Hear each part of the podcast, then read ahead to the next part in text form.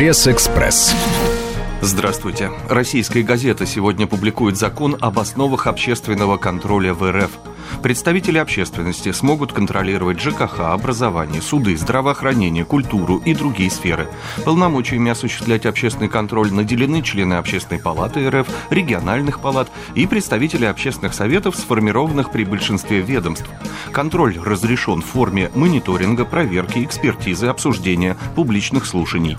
Но делать это предстоит так, чтобы исключить необоснованное вмешательство в деятельность госорганов и создание препятствий для их законной деятельности. Под запретом для общественных контролеров и деятельность политических партий, выборные кампании и референдумы. Не пустят ревизоров от общества и в оборонную сферу, а также в госбезопасность. Зато документ дает право общественникам отстаивать в судах права граждан в случае их нарушения чиновниками, представляет документ «Российская газета». Детям могут разрешить самим защищать свои права в судах, объявляет в заголовке газета РБК «Дейли». Минюст предлагает расширить права несовершеннолетних в гражданских судебных спорах и позволить им представлять свои интересы самостоятельно, с 14 лет в присутствии законных представителей, а с 16 лет без них. Сейчас права детей до 18 лет в судах защищают их законные представители, родители, опекуны и усыновители. Законопроект Минюста с поправками в Гражданский процессуальный кодекс выставлен на публичное обсуждение. «Тише едем» под таким заголовком журнал РБК сообщает.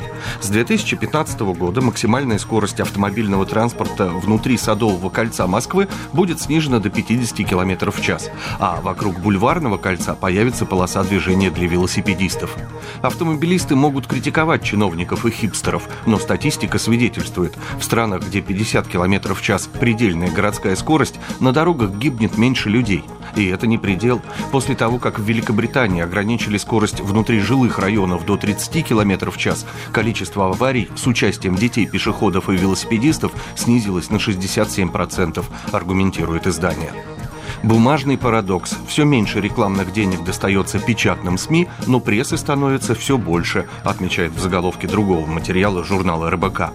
Поступления от рекламы остаются главным и для многих средств массовой информации единственным способом заработать. Поэтому от общего состояния и приоритетов рекламного рынка зависит не просто процветание, но и выживание медиабизнеса. И в этом смысле все вроде бы неплохо. Рекламный рынок окончательно оправился от последствий кризиса 2008 года. В 2013 он продолжил расти, увеличившись на 10% по сравнению с 2012. Большую часть денег делят между собой телевидение и интернет. Эта тенденция тенденция последних трех лет, а доля прессы в рекламном рынке в целом сейчас снизилась до жалких 12%, с 48% в 2000 году, сетует РБК. Со свежей прессой вас знакомил Андрей Егоршев. Пресс-экспресс.